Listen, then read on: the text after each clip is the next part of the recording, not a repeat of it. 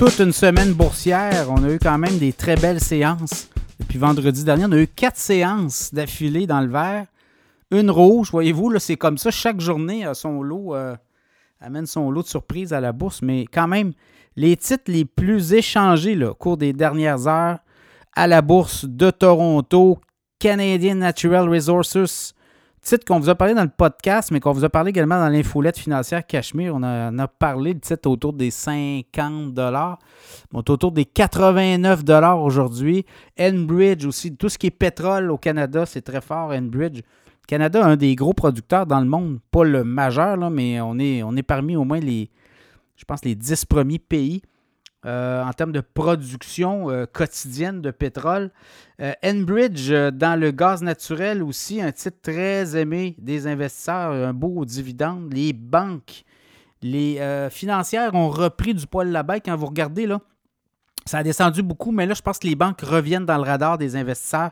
Banque Toronto Dominion, Banque Royale, parmi les autres banques, Bank of Nova Scotia, Sinon, Suncor Energy, Cenovus, deux producteurs de pétrole importants qui ont rebondi à la bourse au cours des dernières séances. Barrick Gold, l'or commence à remonter tranquillement. Barrick Gold, euh, les télécoms aussi, TELUS, BCE, des titres aussi. Regardez les dividendes, puis regardez aussi la progression. Les titres sont faits brasser, là, mais c'est des titres qui pourraient repartir vers le haut, vont revenir dans le radar. Donc, c'est à peu près les euh, titres les plus transigés, je veux dire, et appréciés des investisseurs au Canada. Du côté américain, bien évidemment, euh, les euh, Américains transigent beaucoup à la bourse et parmi les titres qu'il faut surveiller, Tesla. Tesla a baissé beaucoup de nouvelles négatives autour d'Elon Musk.